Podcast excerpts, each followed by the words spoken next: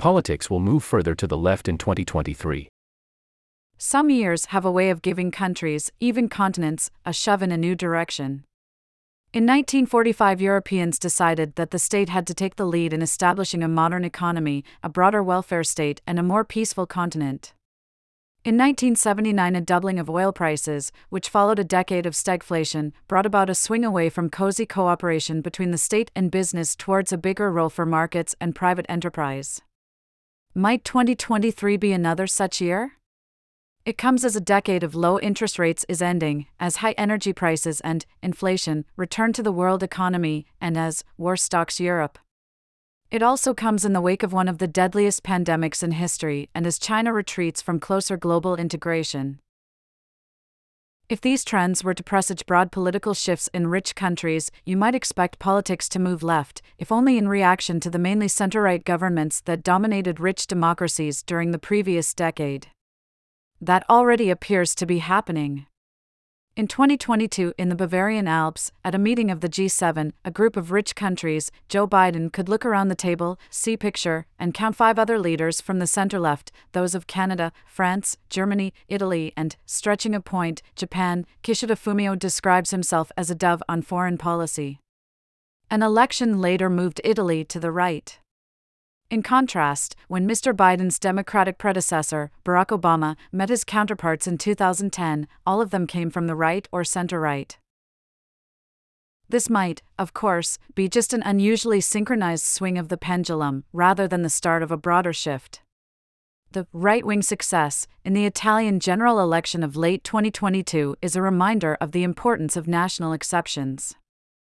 Still, there are reasons for thinking that something more profound may be going on than just bashing whoever happens to be in power. It is something that cuts across national borders.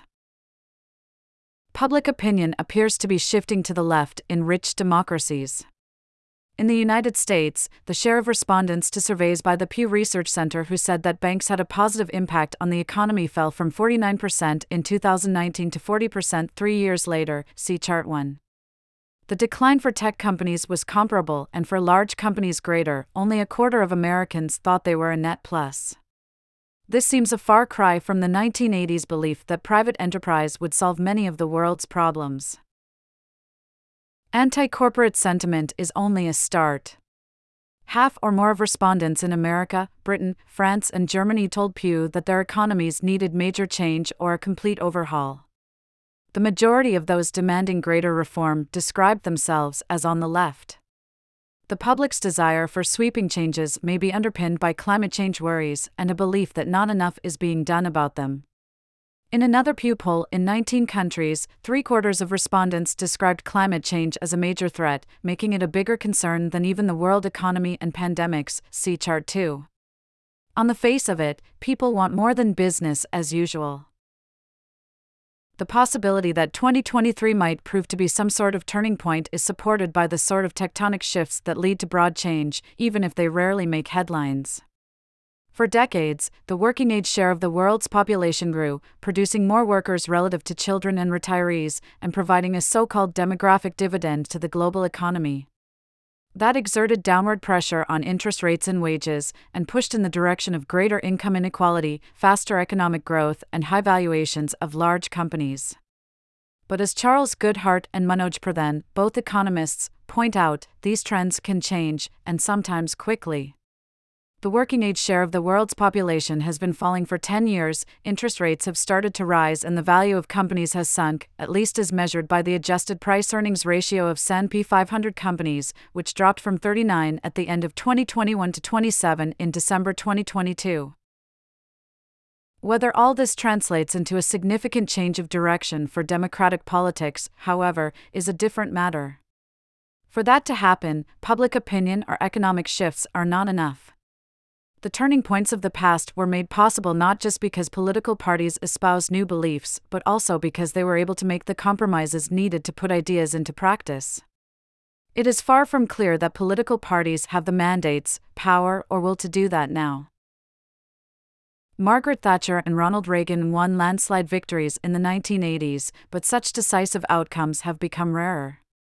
Between 1980 and 1996, the winner of the American presidency took the popular vote by a margin of almost 10 points. From 2000 to 2020, the margin was less than 2.6 points. Joe Biden has the additional problem of managing a divided government.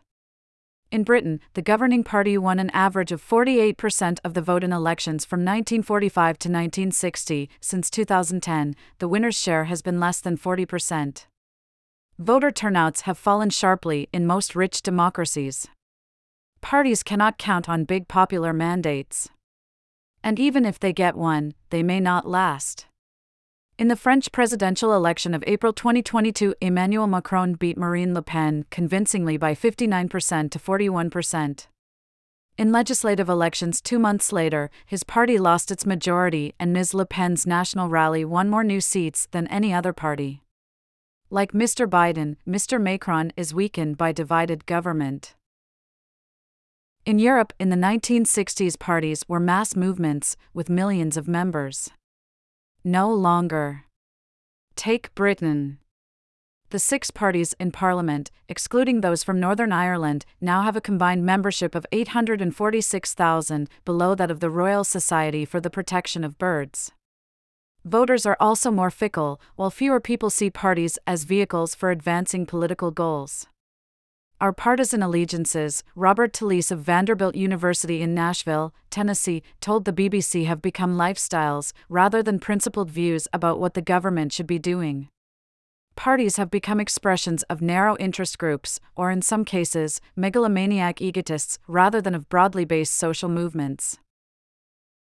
In the absence of mass membership and with elections turning on ever finer margins, the incentives in most democratic countries are for parties to keep as many of their supporters as possible happy and not to take risks. That is not good news for anyone expecting a new direction in politics.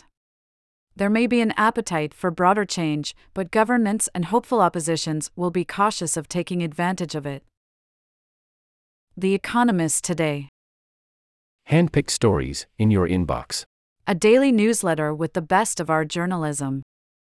More from International. How the Iraq War bent America's army out of shape. As it exhausted itself battling insurgents, China rearmed. What does Xi Jinping want from Vladimir Putin? Big questions loomed behind the Chinese leader's trip to Moscow.